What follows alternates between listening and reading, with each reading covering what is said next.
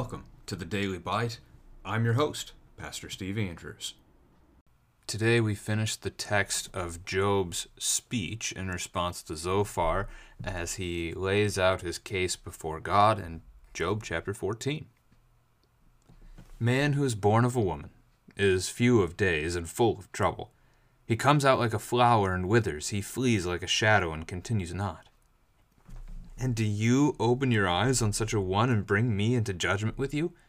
Who can bring a clean thing out of an unclean? There is not one. Since his days are determined, and the number of his months is with you, and you have appointed his limits that he cannot pass, look away from him and leave him alone, that he may enjoy like a hired hand his day.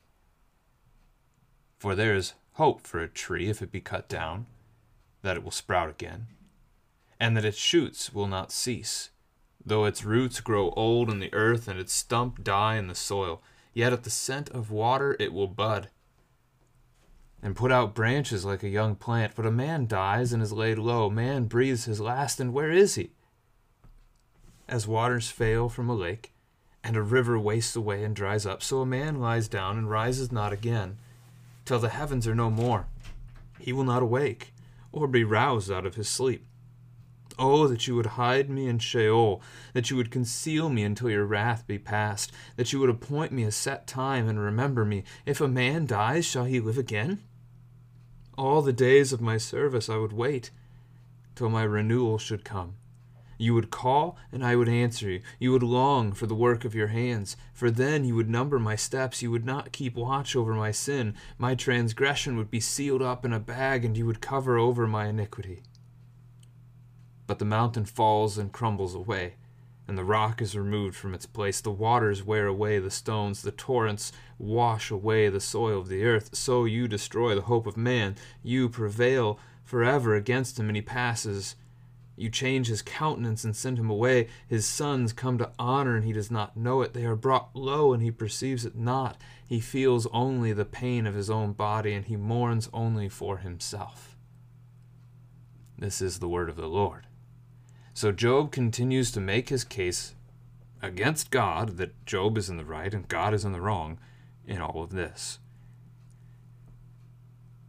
The subtitle of the section in our English Bibles, uh, in the ESV text, Death Comes Soon to All, is picked up on pretty quickly here in the first couple verses.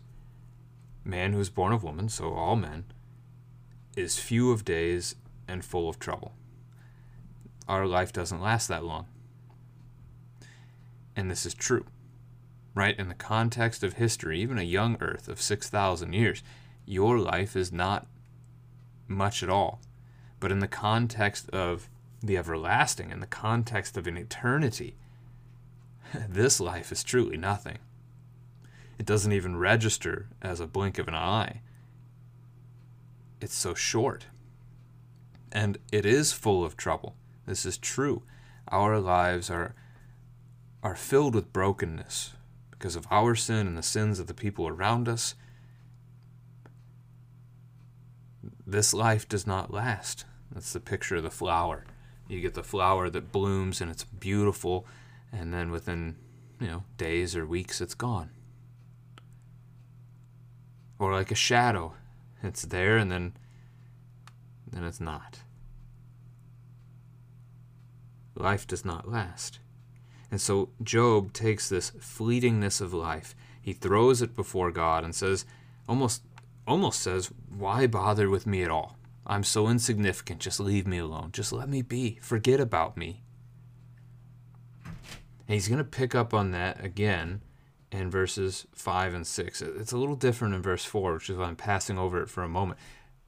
Man's days are determined, God knows the number of his months, he's appointed his limits. Uh, Genesis chapter 6, verse 3 picks up on that at 120 years. God's setting a limit. So look away, leave him alone, let him enjoy his day. That would not end well. If God left us alone to just enjoy what we wanted to enjoy, we would revel in our sin. And this would be this would be a terrible result for us as we would not live forever. We would we would be forever separated from God in the pits of hell. So instead, let's double back to verse 4. Who can bring a clean thing out of an unclean? Job is acknowledging here that we are all born in sin, we are all conceived in sin. Who can take this unclean thing and make it clean again? Or make it clean, period. We don't even have to say again there. There is not one, is Job's argument. But I want to pause on that and I want you to throw it to your children. Who can take this unclean thing, pointing to myself, pointing to yourself? Who can take this broken thing and make it new? And make it clean. There is one. His name is Jesus. And he's done it. He's done it for you. He's done it for your children. He's done it for me and my children. This promise is for you and for your children and for all who are far off. That's some gospel right there. Job then gives an analogy there's hope for a tree if it's cut down that it can grow back again. It's verses 7 through 9, but not man. Verse 10 A man dies, he's laid low, he breathes his last, and where is he? I'll pause on that one too. If your children haven't had this conversation before, this is a good conversation to have. What do we know about what actually happens when we die? You know, we we take the body of the person. We treat the body with respect because as Christians we believe that the body will be raised. So we treat it with respect and we lay the body in the ground. But while the body is in the ground resting, the soul is separated from the body. The soul is with the Lord, resting with the Lord, until the last day when Christ returns and puts the two back together again body is raised, and the body and the soul are reunited and glorified. Whatever that means, we have no idea. I mean, we have little idea, but we don't. We just don't know much. There's so much that we don't have an understanding of what this immortality is going to look like. But when we are, when man dies, where are we? Body's in the ground and the soul is with Christ.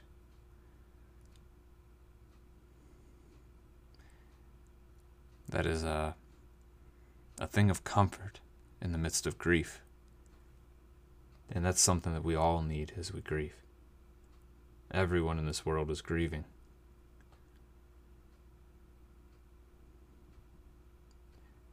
Verse 11, another analogy, not as strong as the tree analogy. Uh, in my mind, uh, you get the water of a lake or a river that dries up, and so a man lies down and cannot rise again but the water can be returned to a lake or a river if the Lord so chooses. You get a heavy rain, prolonged rain, and those things can be filled again. Might take some, some doing. So that's why I say it's not as strong as the picture of the tree from before. But we get what he says a man lies down and rises not again. Till. This is an interesting shift for Job here till the heavens are no more. He will not awake or be roused out of his sleep. Now, I've heard commentaries suggest this is not Job pointing to the resurrection, but rather just the destruction of all things. But if that were the case, man would not awake. We would not be roused out of our sleep. We would just be gone. Verses 12 through 17 make you think that Job is starting to hope in a resurrection. So hide me in Sheol, the grave, the depth of the earth, until your wrath is past. God's wrath passes in Christ, as Christ forgives our sins, until a set time, and then remember me. See that? That's a resurrection picture, right? If a man dies, shall he live again? The answer to that question is yes, in Christ. I would wait till my renewal should come. You would call, I would answer number my steps. You would not keep watch over my sin. In paradise, we won't have any sin. I mean, there's some some idea here that Job is looking for a resurrection. Verse 15, he asks that God would love his creation, long for the work of your hands. The text does slow down, though. Verse 17 Job looks at sin in an odd way that it's covered, uh, that it, it's hidden so that it can't contaminate. Is that forgiveness? Is that what the forgiveness of God is like? He takes your sins and he kind of hides them somewhere? No, the forgiveness of God is so much greater than that. Your sins are gone, truly gone. They're removed from you and gone forever, forgotten, even by the one who knows everything. The God who is omniscient, all knowing, knows all things, forgets our sins. So, Job's picture there's a little weakened, and then we see him shift again. He shifts back. He seems to take everything about the resurrection he just said and takes it all back. The mountain falls and crumbles away, the rock is removed, waters wear out, torrents wash away, so everything's destroyed. So you destroy the hope of man, you prevail against him forever. No resurrection if he's against us forever. You change his countenance, so his face, his appearance, and you send him away.